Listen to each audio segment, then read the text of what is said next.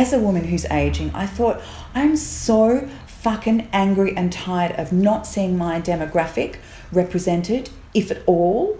If she is, she's not being represented usefully. I'm 55. I'm fucking cool. I know lots of women my age who are equally super cool. When you were my age, you will be cool too. We are no longer our parents. We are aging differently. Hi, I'm Dan Brophy, and welcome to Quit Your Day Job, a podcast for frustrated creatives. How do you turn what you love into what you do? Well, each episode I'll talk to my favourite creatives to discuss the tools and tricks associated with turning your passion into a career. Here at Quit Your Day Job, we believe that the pursuit of what you love is just a process and one that is available to anyone. So, what are you waiting for? Your journey to feeling more connected to who you are and what you do starts now.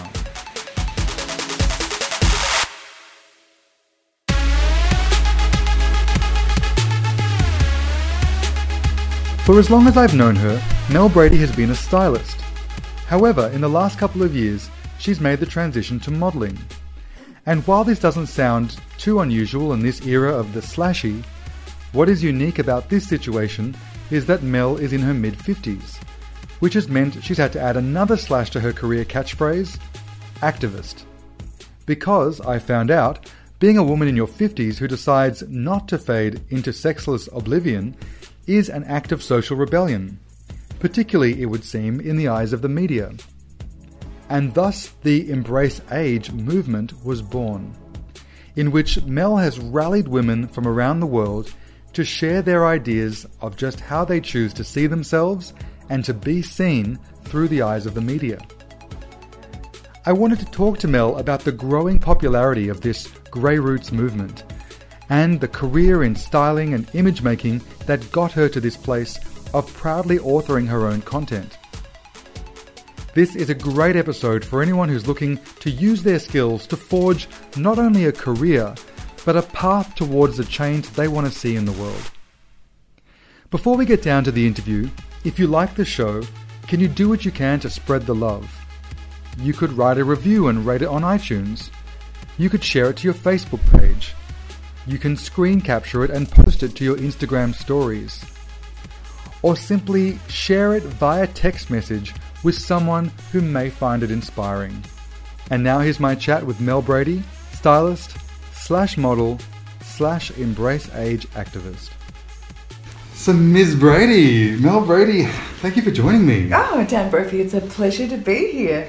So, I, I like to start by asking people when someone says, What do you do? What do you tell them? Goodness. I think the first thing I say to people is, I make things beautiful. And if they pry, how do you make them? What are you, what are you making beautiful? it's hard to explain. Um, when I first started styling, it wasn't invented. So people always thought you were a hairstylist. And I think now um, there's a plethora of stylists in the world. Everybody's a bloody stylist. Um, but as an advertising sort of retail stylist, um, I make shit shine. You know, I always think when you're an editorial stylist, it's easy to make beautiful, beautiful, but it's much harder to polish a turd. So that is my skill, um, quite simply put. Polishing turds. Polishing turds, yeah, expert. And so, has that been something that has, because you would have started working in that space when it didn't have that name attached to it. Mm-hmm. Were you calling, what, what, what would your boss have said that you did to get you into that space to start calling yourself a stylist? Well, it kind of, I mean, I think I was 21. So I ran away from Tasmania when I was 18 to model. And I never, um, I just didn't have the confidence to model. I was young and beautiful, but I didn't have any confidence in myself. Um, and a photographer that shot me a little bit um, when I was about 20 said, um, well, he had he actually had been away to Italy and I think it was about 1980, 1981. He'd been to Italy and he'd come back with the concept of a stylist because as a model back then, models used to style themselves. We would turn up with accessories and shoes and um, TV season film were a little bit different. You had wardrobe people. but stills were um, stylists didn't exist. So when he came back from Italy, he said, "You should work for me. Um, this is what it would be." And so I did for a couple of years in my early twenties, work with him, producing, location hunting, piecing together shoots, wardrobe, accessorizing. Um, so I really um, was his right hand woman. Um, and he was a great teacher, Rodney Stewart. And a lot of photographers would know his name because he doesn't, he hasn't really taken photos in years, but he has taught photography quite to quite a few amazing photographers over the course of the last couple of decades. So that's sort of where I became a stylist, really, um, back in the day. So you and I would have first intercepted each other when I was probably doing. You were a model, darling. I was doing You were modelling hot. stuff. Still are, but and anyway. and you would have been styling this the set that I was standing on, Mhm. the, the showing me what like the clothing to wear. You would have been choosing my accessories. Mhm. Has your has has what I remember you doing been indicative of how your career has Well, it's expanded. looked since then? I think it's expanded. I mean, when I was in my 20s, my interest was in fashion, so there was a lot of sort of on figure stuff. Um, and then in my 30s, like I, I went and lived in Europe for six or seven years with my ex husband, and I only did little bits and pieces of styling. So when I came back to Australia when I was in my early 30s, I, I struggled a bit because there are a lot of a lot more stylists, and that's when I sort of started going into homewares and I stuck to retail and advertising. I thought for a long time about doing it in Sydney and becoming more editorial. It's much more fashion, but I kind of um, there was a bit too much bullshit at that time for me, and I'm a bit too down to earth, and I'm not a great spin doctor. So I kind of stayed in Melbourne and stepped into still advertising, but homewares, lifestyle, um, styling a home, the things in it, the people using things in a home. It became amplified, and that's probably um, a lot of what I do nowadays. It could be macro, it could be micro, going from doing food or jewelry or cosmetics. Um, and then macro building massive room sets for you know major furniture companies or going into amazing display homes and taking out the furniture and you know putting my clients furniture in its place. So um, i think it's expanded for me so much now that i definitely knock a lot of things back. I have a moral compass as well about now. I can pick and choose what i want to style. Um, I could probably make a hell of a lot more money if I didn't do that, but money has never really been a massive goal um, for me. So I, I every day is different as far as styling goes, from the micro to the macro. Um, sometimes people, sometimes without people, uh, and that's cool. So, I mean, the idea of being a stylist is so known now that people do aspire to it, and I believe that you could even decide that you wanted to do that in tertiary education and steer yourself in that direction. Yeah, pretty much. Yeah, absolutely. There are styling schools all over the place, and I know your friend Megan Morton is one of the very few people who I could actually admire and respect and go, yeah, like you're really going to learn something from that woman because she's overloaded with talent and expertise and um, and has a beautiful heart.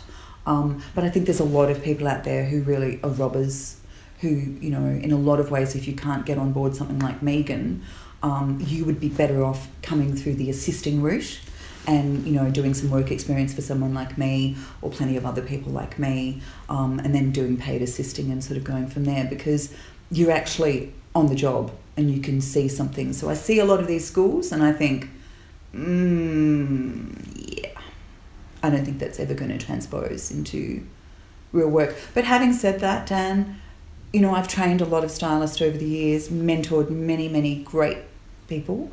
Um, and I think there is a plethora of people who call themselves stylists and they get work.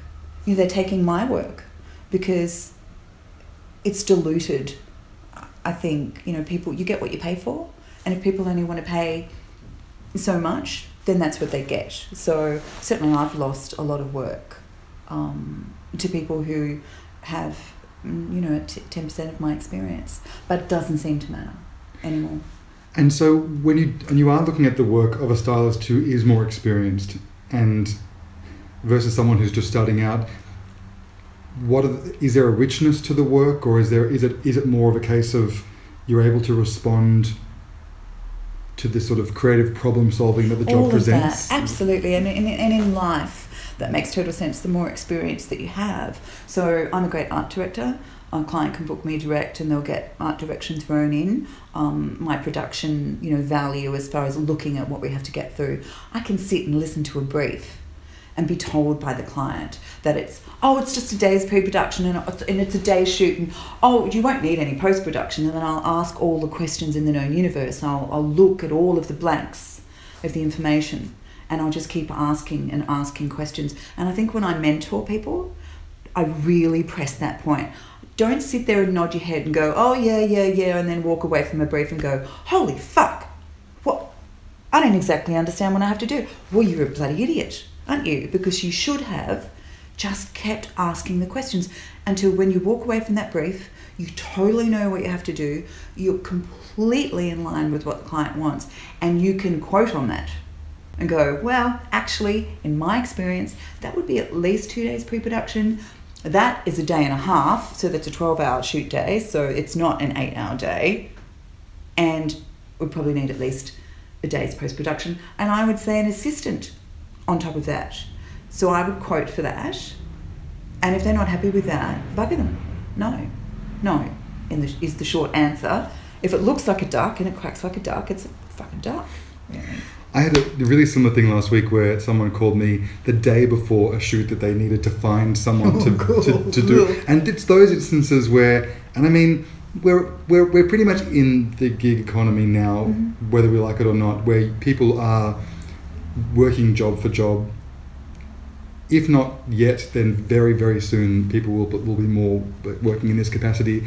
And the idea of clients who have no idea what they're asking Ooh, is, a, is, is, is really co- common. And it and I very quickly realized that it's not the client is hiring you, therefore they can make demands, and you have to just work with what they're giving you. It, it's such a mutual engagement where you are as responsible as the service provider to challenge and provoke a response and question because I also when I was when I eventually said no to this ridiculous offer that I got to work last week where it was one of those we know it's no money and we know it's in 24 hours and we hmm. know and the moment I asked even like a small handful of questions as to what was what they were hoping to achieve with Nothing. nothing with with no It's not realistic. it wasn't realistic and I, and I just recognized that the moment I say yes to this all of your problems become Will my problem For nothing. and Yeah. I and I and and then there's the promise of well this will be the beginning of an Oh God! Don't give me this would be the beginning of a great relationship. I mean, So I've if you just do us this times, solid- sure.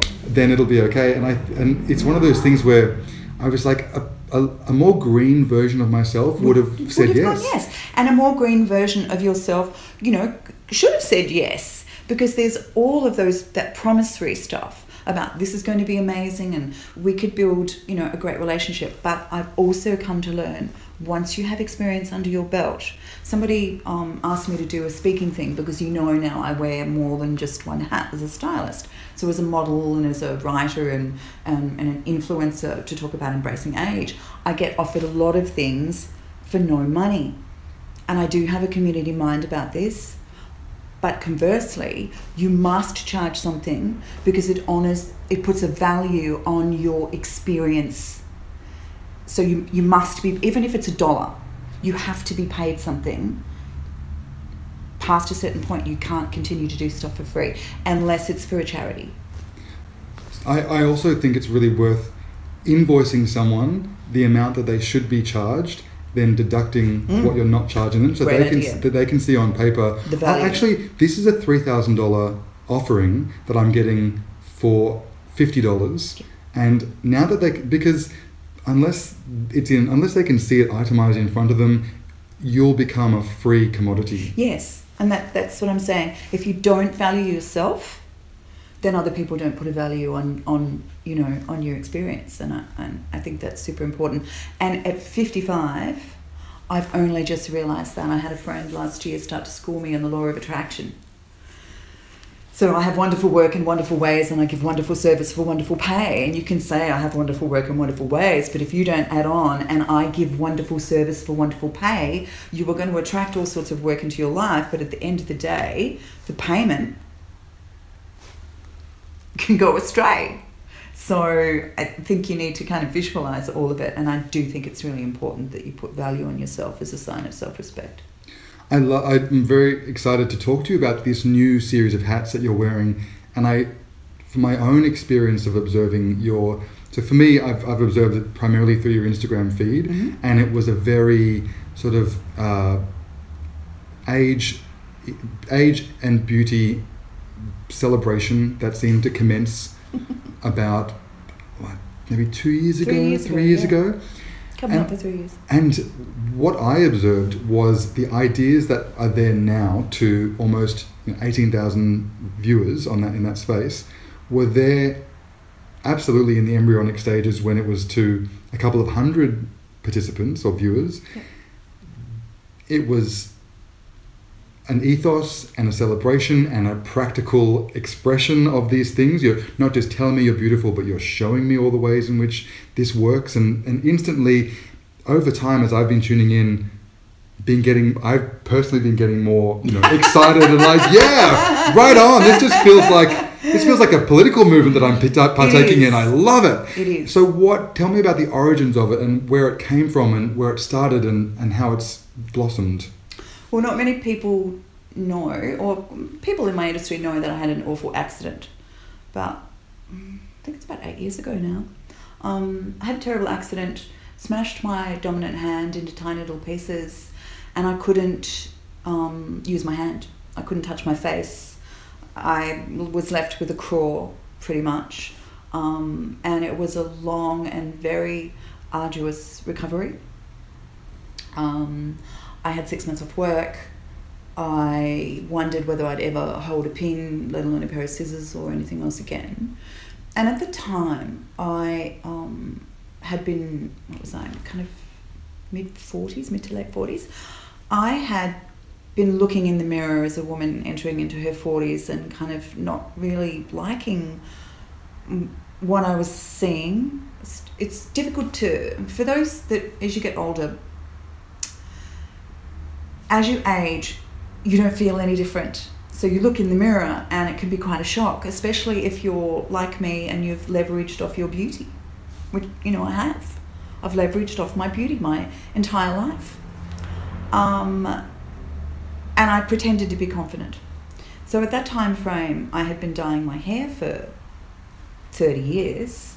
Um, and my regrowth would show within three days because, you know, the top half of my head is pretty white. So I decided to shave my head. Who's going to see? I thought to myself, so I shaved my head. Um, and people go gasp, oh, gasp from the crowd. I didn't have long hair at that stage. I had quite short hair because that was easier to disguise the grey. So I shaved my head and I started growing out this amazing silver hair. So that was incredible. And I kept sort of growing it, thinking, wow, this is pretty. And I tried Botox when I was 40 and I hated it. I tried it again when I was 45, just prior to this. And it was awful. I, I felt, I, you know, I've got a picture I've never shown anyone where I look like the, the fucking Joker. It was disgusting. So I tend to think that the universe knocked me down for a reason. And I'm the kind of person who, um, I'm a very stubborn person and it takes a lot for me to pay attention, take notice. So I really feel like the accident as terrible as it was, penultimately it sent me bankrupt. Um, and I'm still bearing the ramifications of that bankruptcy. It took a long time for me to recover the use of my arm. So as my hair was growing, I eventually, it took some five years to, to claim bankruptcy, and my bankruptcy only actually just ended last year. So during the whole time of sort of growing my hair, a couple of years in, I was styling for Target, who I've done a lot of styling for over the years, and they asked me, so it was three years ago, they asked me to wear a pair of $10 jeans, and I was like, wow, you know. And it wasn't really the crew that asked me to do it because everybody knows me. It was a, an Irish marketing dude who was fresh didn't know me, could see that I was a stylist, and so they're looking for someone with silver hair, and nobody that knows me was looking at me. And he was like, Well, God, what about Mel Brady? And everybody kind of looked at me and went, Oh, what about Mel Brady? And I, I said yes because I found it kind of funny that as I age, uh, I, in my 50s, I don't give a fuck what people think anymore. And the non confident girl of 18 who couldn't own her beauty um, transformed. So I wore the $10 jeans not very long after that. Kept styling, of course. Um, not very long after that, Target asked me to wear a bikini. No, don't wear a bikini in real life. I wore this fucking bikini, and it was one of those moments where you wake up in the morning and you go, Mother of God, look who's wearing a bikini, HuffPost, USA Today, all over the world.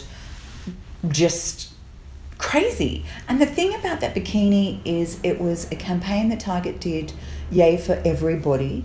And it wasn't just about age diversity, it was about race diversity, it was about size diversity. Because I see this push for older um, people to be featured in advertising in the same way that curvy girls have really pushed the envelope. So as that kind of happened, I started to model a little bit and I joined an agency, but I had some deal breakers. And I thought, as a stylist of 30 something years, I know better than anybody that we'll take a 20 something and we'll, you know, give her old fashioned hairdo and make her look 40 something. Or we'll take a 40 something and we'll put her in the granny 90s and make her 70 something. And as a woman who's aging, I thought, I'm so fucking angry and tired of not seeing my demographic represented, if at all. If she is, she's not being represented usefully.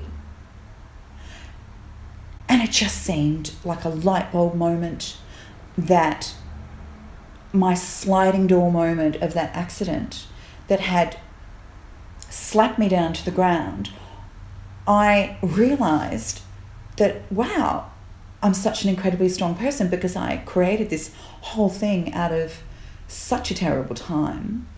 And that's kind of like the, the start of it. Now, that's led me to leave the modelling agency, join another one who were just filled with promises. Nothing happened there. At the moment, I don't actually have a modelling agency. I represent myself because people still don't understand the deal breakers I have. No lace funded nanny nighties, no incontinence products, and no retirement homes. I'm 55. I'm fucking cool. I'm super cool. I know lots of women my age who are equally super cool. When you were my age, you would be cool too. We are no longer our parents. We are aging differently.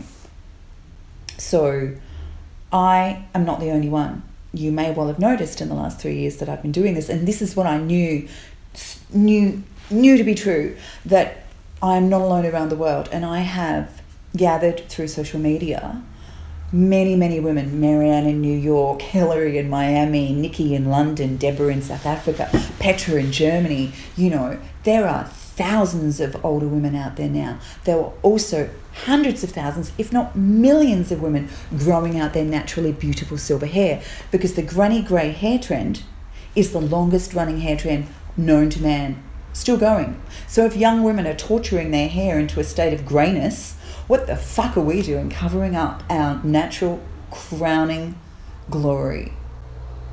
And I'm I just see it everywhere now. I go up to women and women and I'm like, I just want to take pictures of them and go, and I probably will. That's kind of on my list of things to do. But so now Mel Brady stylist is Mel Brady model, and model is a really loose term because I, I'm still a pretender. I pretend to model. People think that I'm a model. I'm not quite five foot eight. Um, I don't really have the body of a model. Um, I pretend. I'm a great freaking pretender.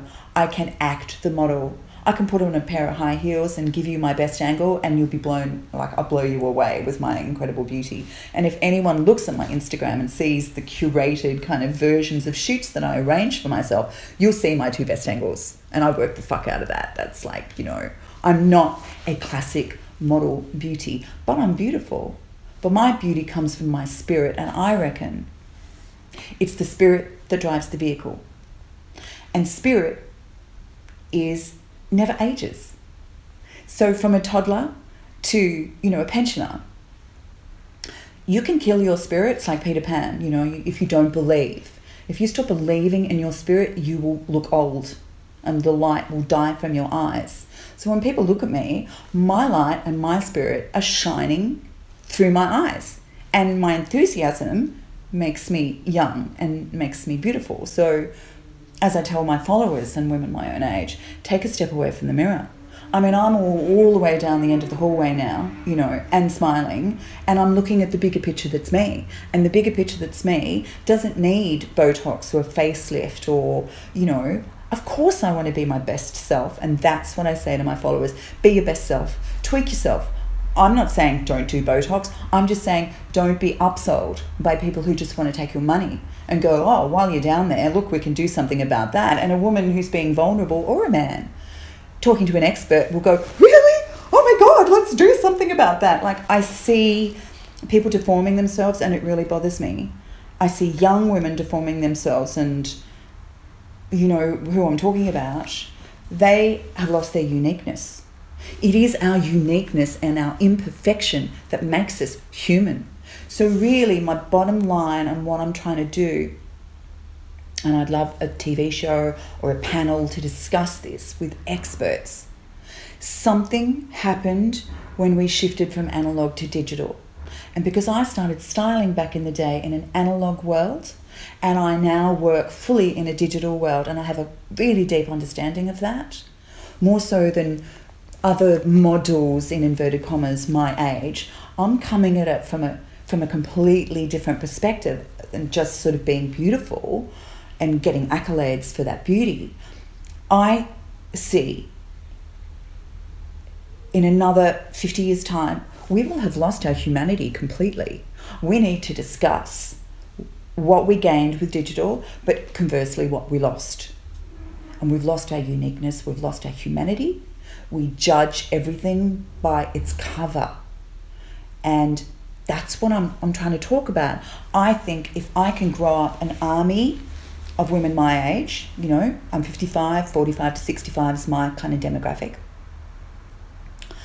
We can set a better example for our sisters and for our daughters that they have more older women in advertising, in beauty, you know, skincare, all of this sort of stuff, they will have people and women, men they can look up to and go, I'm not afraid of aging. There is much to look forward to. And bloody hell, there's much to look forward to. I'm so comfortable in my skin compared to the way that I was when I was a kid. It's, I wouldn't go back for anything at all. And I think that sends a message. In life, you want to be the best version of yourself. Of course, you do but you don't want to make judgment on the way people look. So, you know, I, I run a really kind of thin line um, where people might look at me and think, like my dear brother, that I, you know, before we started talking um, in the interview, who thinks that I'm some narcissist. Um, but in actual fact, I'm the utter opposite of that. I have so much empathy to put my feet in somebody else's position and go, shit, how must that feel? I want to make people feel better about themselves. So I could take all of this and leverage, you know, I have no money, I'm just come out of bankruptcy, I haven't been able to travel. I just got a passport, yay. So at some stage in the near future, I'll be looking for sponsorship that will enable me to travel. I want to travel, I want to interview older, confident women all over the world, the women that I've connected um, to through social media. I want to interview them similar to the way you do with your podcast um, except on video. And I want to talk to them. I want to get their their um, hacks. I want to speak to them and find out from my own perspective, but for all of the women who follow me to listen to and to understand what other women have done um, to feel great about themselves as they move into the best time of their life, I suppose. And now I write about it. I've written for Mamamia and I've written for quite a few publications, and I hope to do much more of that as well. So. It's funny how tribal human beings are that we just need to know that there are other people who've yeah. Hmm. either gone through what we're going oh. through or who are there doing it alongside of us. As you were describing your feeling about being 55, I was thinking about my mum who's just turned 50 nine, and so she's not going to mind me saying that because she actively says, "I have never felt better. Mm. I'm in the prime of my life." I've seen pictures of your mum on your social media, and she's hot. I mean, And she's always hot. been Yeah. smoking, and she continues to be. She also hasn't had any real tempta- any temptation at all to do any sort of enhancing. Although I'm always like, if you want to, Yeah, I've got yeah. friends who do no it. Like you know, you let yeah, me know. Good people. And and yeah, just you just get the best work from the best people. And well, she might when she gets into her 60s. And I'm not saying never either, you know. So I, I think that the, the knee jerk of like the the preempt the preemptive fear of what might go wrong is not necessarily the best reason to do it. I think you can Yeah. even you know my friend who's, who's doctor who's a doctor who specializes in it would be tisking at me and saying that's exactly when you should do it pre- pre- preemptively. Yes, But- preemptively, and then preventative Botox and all that Mm. sort of stuff. But I think that that got, for me goes down the path of well, What are you afraid of? Or no amount of change in the outside is going to make you feel differently about yourself on the inside. These are things that I've learnt. So there's a temptation for people who are preemptive and who are so fearful of their wrinkles and are, and who are kind of doing preventative stuff. You know, drink lots of water. Um, you know, look after your skin.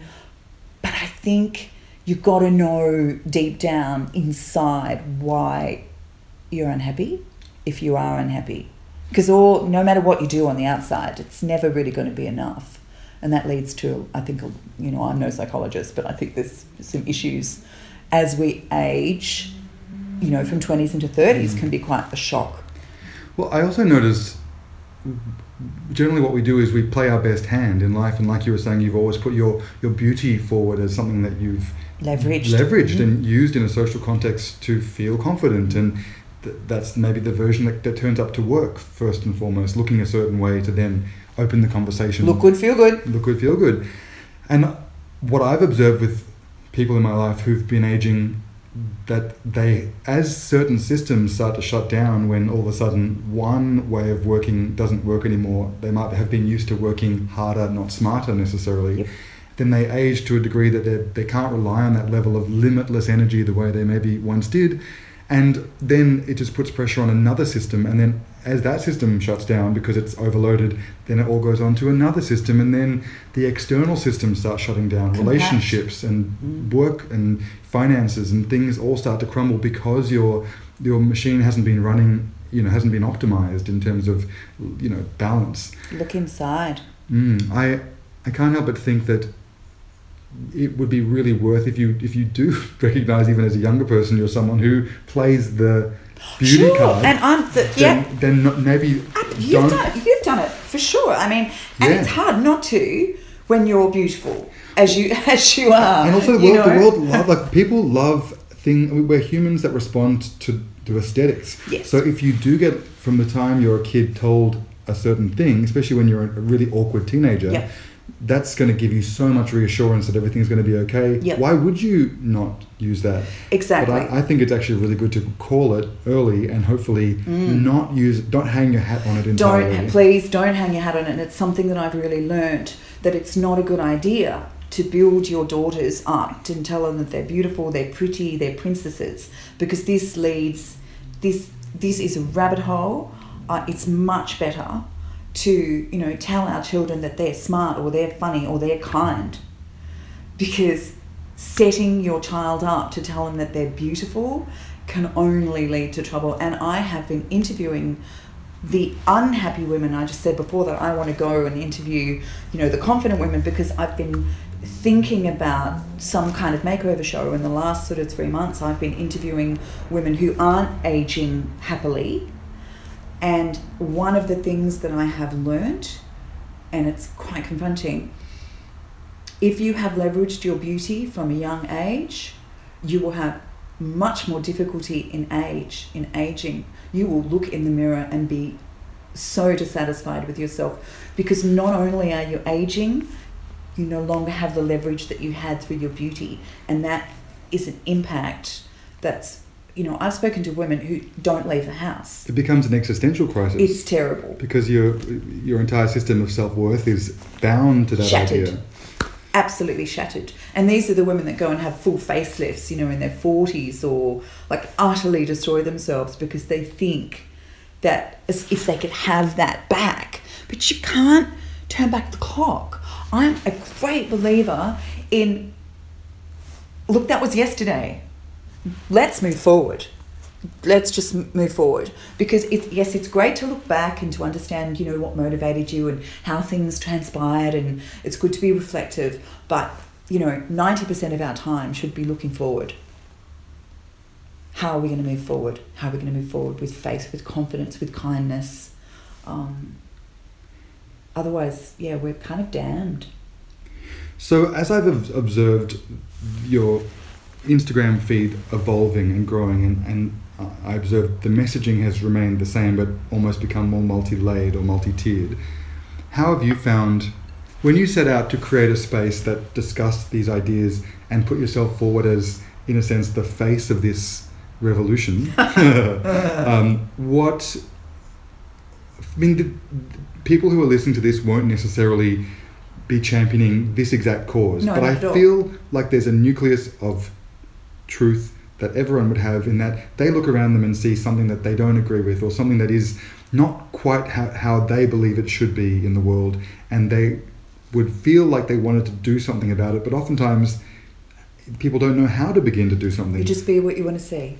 you, you be You be what you What want to you see wanna in the world. You you look. I think there are there are different sorts of people. I probably, to my own financial detriment, don't place a lot of emphasis on money. Um, I married someone really wealthy when I was younger. I watched him spend all of that money, and it created a lot of problem.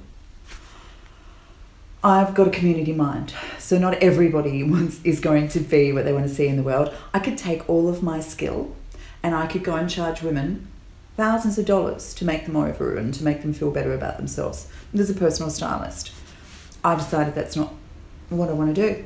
Um, I hope eventually that I will attract sponsorship from the back end because I don't want to.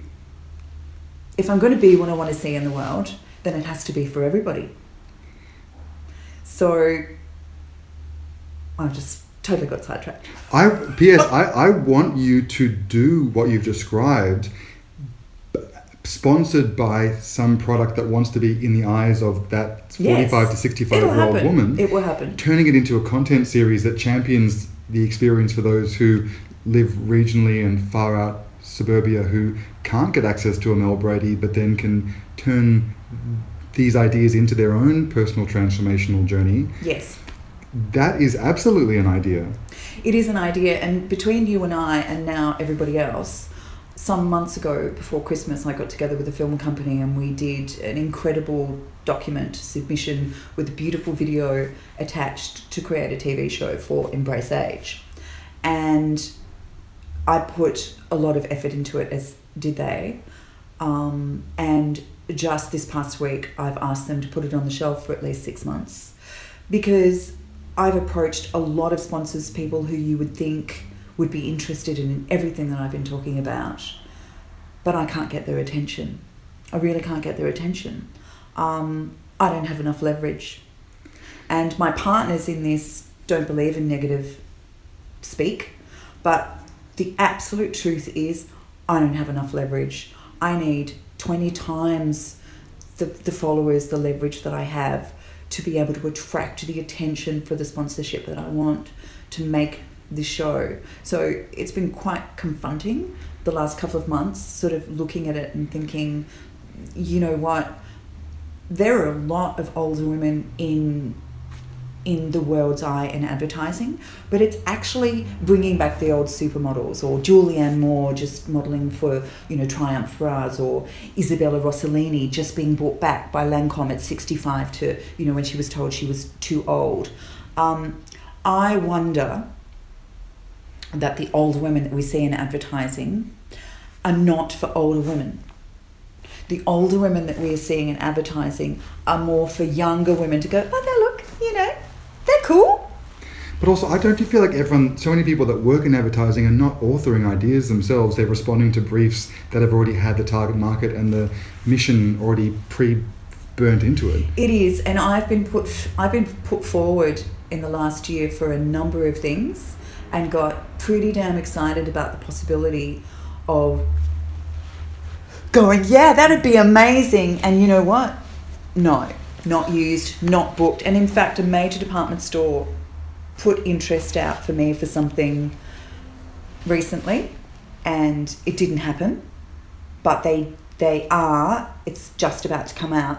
They went back to a woman that we all know in Australia, whose name I won't mention, but when you see it, you'll know exactly who I'm talking about. And I'm so happy for that.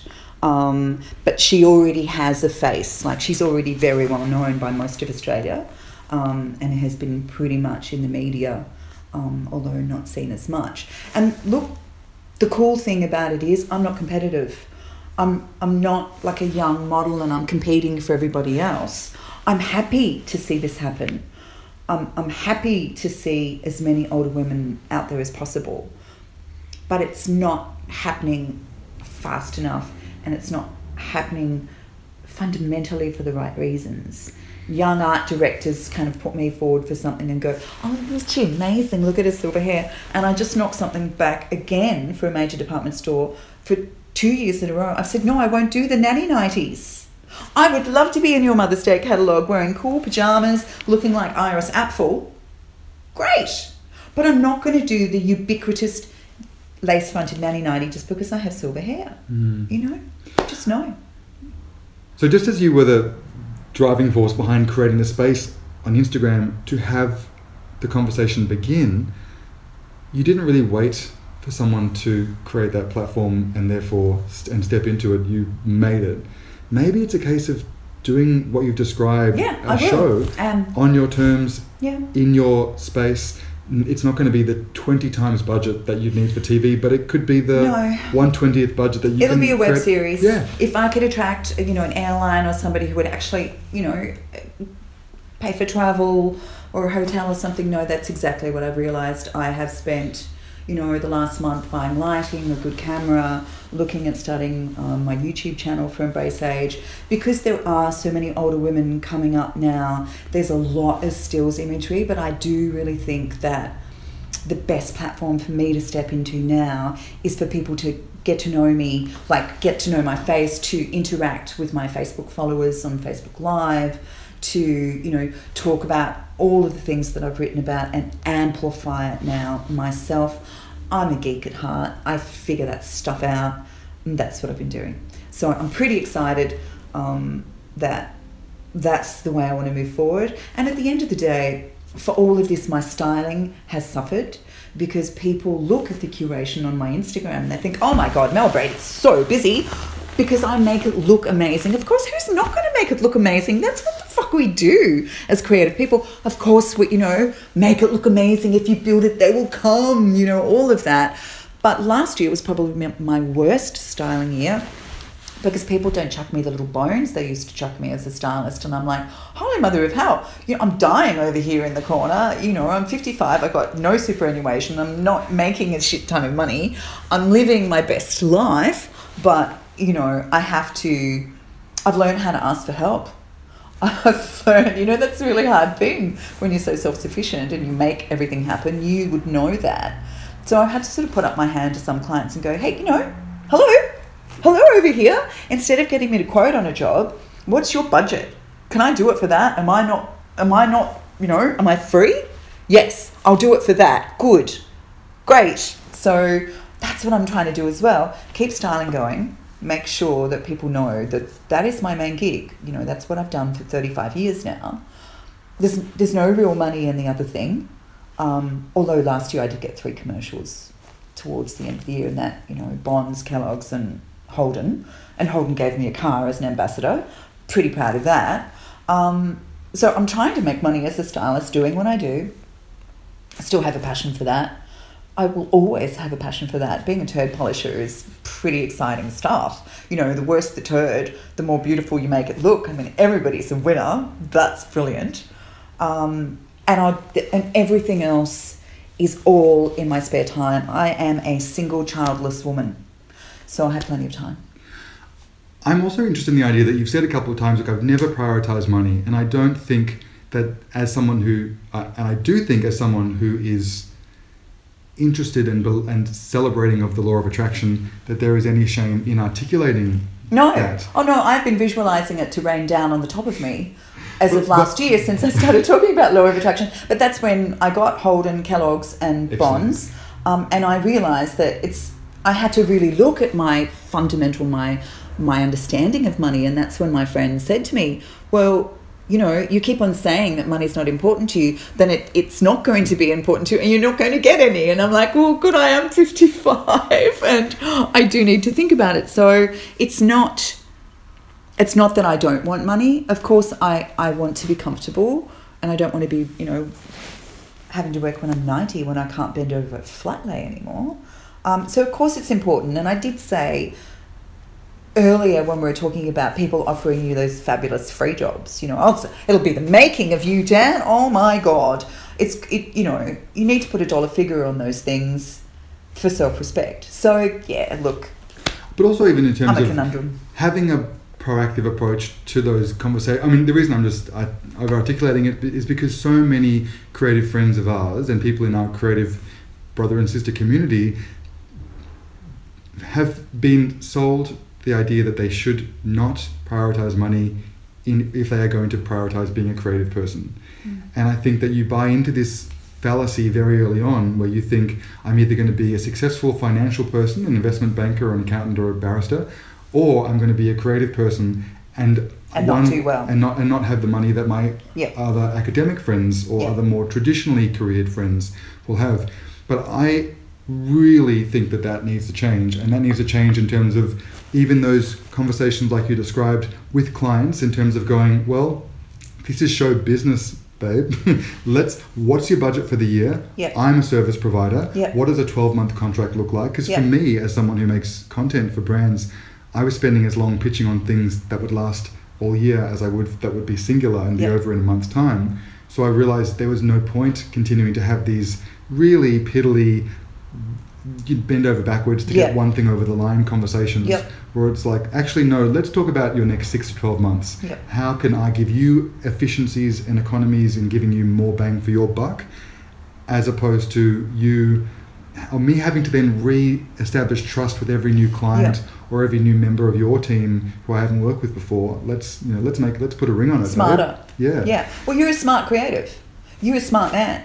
And I think it comes down to oft times creative people can not have those sorts of business smarts. So there has to be, there definitely has to be a, you know, a marriage. Well, I'm saying that as someone who has had my dad tell me consistently through my teens and 20s, you should do a business course, and me saying, no, dad, I'm a creative. Back off, dad. I'm just going to live my creative life. You don't get me.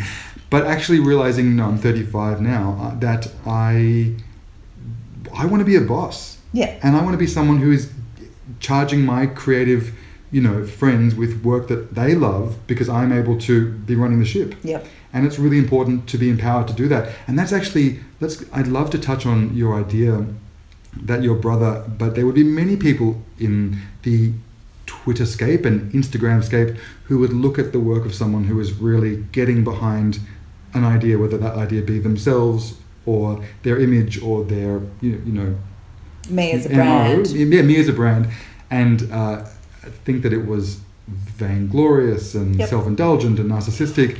I've been very, I personally have been very able to totally get behind my ideas because I see that they're really important. What was that that process like for you going from? Did you have any apprehension yourself? Am I being too narcissistic? Absolutely. I, I still have apprehension about it all the time. When you look at my Instagram feed, as an older model slash model, I feed everything that I am into my Instagram. So if I just had picture after picture after picture of me, the way younger models do, or even older models that I know, I would I'd be sick in my own mouth. It's just I just can't. It's just too much. But also, So- that's, that's not you. you know, I mean, you, if no. the Mel Brady stylist, is- writer, model, you know. So I post all sorts of. Now I create content myself. So I, I try to to seed every side of who I am. And as a fifty five year old creative woman, you know, there's a lot of facets to me nowadays. So I think the people who follow me can can kind of get a sense of that. Um, and you know that we look at the, the the programs that tell us who unfollows us and follows us, and it's like we get all very bloody um, deep into that. I think putting myself forward, um, I had real fears about um, people judging me. And that's when I've come out of the other side of being trolled pretty badly a number of times now. Um, so badly a, wh- a while back last year, I sat on the couch for a week and just looked at the wall and didn't clean my teeth or brush my hair. I mean, I was horrified. What do you mean? Because, Horrified. because people were so um, incensed that someone could be sharing ideas that were contradictory Just- to the ma- to the norm. Women tearing other women down. Bring it on. Um, See, I, I'm not a woman, but I Yeah. my the contrarian in me says like, bring it on. Like let's. It was Like- it's, it's part you, you you say that, but when it actually Oh, yeah. when it actually happens to you, and what I did because I'm great at you know turning a negative into a positive, um, I had been uh, is a, a fabulous woman in America who has a great Facebook page. She's got a quarter of a million followers. She had posted you know reposted quite a few of my pictures. She posted this picture of me with a bit of cleavage. Uh, I mean, you've known me for years. I've got a good rack. If you've got it, you know, flaunt it. Um, it was a picture that had actually been around for a while, nothing ever negative said. It attracted so many disgusting comments that she withdrew the picture. And I said to her, you know, at the end of the day, those comments are more a reflection of those people and they're not a reflection of me. But what what what women tend to say to you is, oh, just ignore the haters, ignore the haters.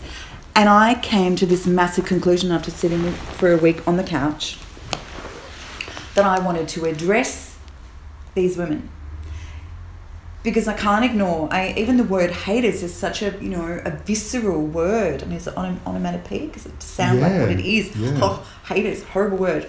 So I wrote an editorial for her to publish with another picture to address the women. I think she blocked 25 women or something, you know, which in the scheme of 250,000 followers isn't a lot, but um, people are invited to, to talk about the fashion, not to personally tear down someone's physical look because, you know, they don't like boobs. What, what the hell is wrong with an older woman's boobs? Well, apparently it's a bloody no no in some circles, that's for sure. Older women can't be sexualized. That's this is the a this is a real kind of thing, and I tread that fine line. So I got up off the couch and I wrote an editorial, and then it was picked up by Yahoo last year, and Yahoo um, did a story about you know women have to lift each other up, and we're going through a time you know times up and all of this stuff that's been happening. Me too, um, and women can blame men for all sorts of things, and I kind of stand away from that. And I, I think there's a, been a lot of sort of demonizing and witch hunting and that sort of stuff because at the end of the day, it's women who tear down other women, and I want to know why. And I've got to the bottom of why women tear down women, and that's because they don't like themselves. They cannot stand to see an older, confident woman loving herself because they so desperately want that themselves. So they reach out and they tear down. And so I feel their pain, being the empathic person that I am. I can put myself in their shoes and go, holy fuck, this is why women tear each other down. So it only cements in my mind what I need to do is to show other women that they don't need to tear down the confident women, that they could be looking at confident women's stories and lifting themselves up from that. And that is when women will finally run the fucking world. And not until. So, yep, it's been really hard putting myself forward because I'm not a natural at it. So I, I have worked consciously really, really hard um, at, at putting, using my own visage to be what I want to see in the world. And look, at the end of the day, if people think that I'm full of myself, then they don't know who I am. And I really believe now in the next months, this threshold that I'm going to step over more into your realm of, you know, of the moving image and that kind of thing, that people will get to know me. Um, you know, at the moment, a lot of people only know me two dimensionally. Um, things that I write, and I write the way I talk, um, but reaching out visibly, I'm scared because I'm going to be opening myself up to that kind of direct contact. Um, and you never know whether you're going to attract the good or the bad, but I'm all for it and I'm excited by it. Um, and I think that people will get to know me and it'll gain more traction or it won't. I, I absolutely think it will because I forgot that if you don't know you in person like I do, you don't instantly see the theatre behind the stills or the written word, the way that you can feel having met you and having experienced a story being told by you. I think that actually it's kind of amazing for me to think that you don't currently exist videographically No. in abundance online. No. And I think that the moment that that happens, it is the beginning. That I mean, that is that's the missing link from the proposition for the sponsors. It is, yes. because I, it's funny. People don't trust that you can do something unless they can. See they it can and see it. it. Absolutely, um, it's the yeah. same same thing as any form of Yeah. talent going for an audition or a model or an actor doing a casting. They're never going to hire the person who hasn't proved that they can do it already because they need a sure thing. Yeah. And if you are spoon feeding them the product Yeah. in the form It's of like you being thing, talent for Blackmagic, you know, those years ago or whatever. Yes, the last time you we know, worked out of together. retirement, kind of like, well, it's, and I'm saying to the client, because you're in Sydney, I'm saying to the client, he can, I mean, he's incredible. He's perfect for this. Like, you know, what more do you need to understand that? Totally. You know, The last time Mel and I worked together, I was being the talent in a, an ad campaign for a camera, and because I was a model who was a cameraman, Yeah. I could be, I could feasibly hold the camera in a way could. that sold The synergy was ridiculous. Yeah, it was perfect. Yeah, it Uh, perfect. Uh, well, I love to uh, end by asking people if I was to check in with you in a year's time, what is a project that you would love to have nailed and done if I bump into you this time next year and say, How's that thing going? And you're like, Yes, done, nailed. Well, um, I, I I hope that I'll, I'll continue to style because it's such an amazing um, outlet for, for my, you know, for my creative juices. But penultimately, I think you know the answer to that question. I mean, Embrace Age, um, hopefully will be known worldwide. Hopefully, I will have, you know, finally got out of this country. I haven't travelled in such a long time. My bankruptcy, you know, put a nail in that coffin. I am, you know, I have a passport and I'm ready to use it. I want to be interviewing the women um, that I admire, and um, I'm incredibly tenacious. So let's say this time next year, I will have interviewed everyone's favourite poster girl for Embracing Age, and that's Helen Mirren. Love that. Yes. Why not? So- Go to the top. yeah, hundred percent. Yeah, I- no, I- you know. no stranger to a, a cleavage uh, address She's either. pretty awesome, and I think that if I did have the sponsorship, one of the crazy things that I would love to do with it would be to say to the famous people that I want to talk to, as well as the not famous women, I would love to be able to go, What's it going to take to interview you? I will take you anywhere in the world. Where would you like to go? And I'll interview you there. Great. Wouldn't it be great? Because Helen Mirren could go, oh, we could be on the top of Victoria Falls in South Africa, or and I could get my sponsors to go right. Let's make that happen. We've got Helen Mirren. She We've wants got to Helen to Mirren. She wants to be there. We'll make that happen. Awesome. And I think that that would make for a great TV show. Um, and it just put an added because they would be excited to talk to me, and it wouldn't be one of those. Oh my God, you've got the PR person going. You've only got another three minutes with her. Something along those lines, but definitely. Um, hopefully, I will have got a hell of a lot more women out there engaged in embracing their age and not worrying about the future, and therefore, penultimately, the 20 and the 30 somethings will just see so many more older women out there, and they will be able to breathe, going, I don't need to be spending my entire wage because this, there's a lot of stuff of you know what lies above is what we're talking about but the what lies beneath two things before we finish two things people don't know fastest growing rate of bankrupts in Australia young women in their 20s why pretty obvious because they can't keep up with their eyelash extensions, their clothing, not wearing the same thing, their boob jobs, their everything that they pay for, they cannot afford. Okay? Fastest growing rate of homelessness, women my age.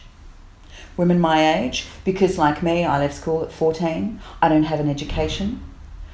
They mothered their children, they were wives to their husbands, their husbands divorced them, they're working at David Jones as a shop assistant, they lose that job, they're almost 60. They're two months away from being homeless. Too young for the pension, too old to get another job. Wow. Scary things, Mm. right? I want to change that. Yeah. I want younger women to be more empowered and spend less money on all those things they think that they need to compete. And I want older women to have more confidence to, you know, go back to school, to become something else, to feel like, like their life isn't over. Because at 55, the best years of my life are ahead of me. Thank you so much. My pleasure, gorgeous.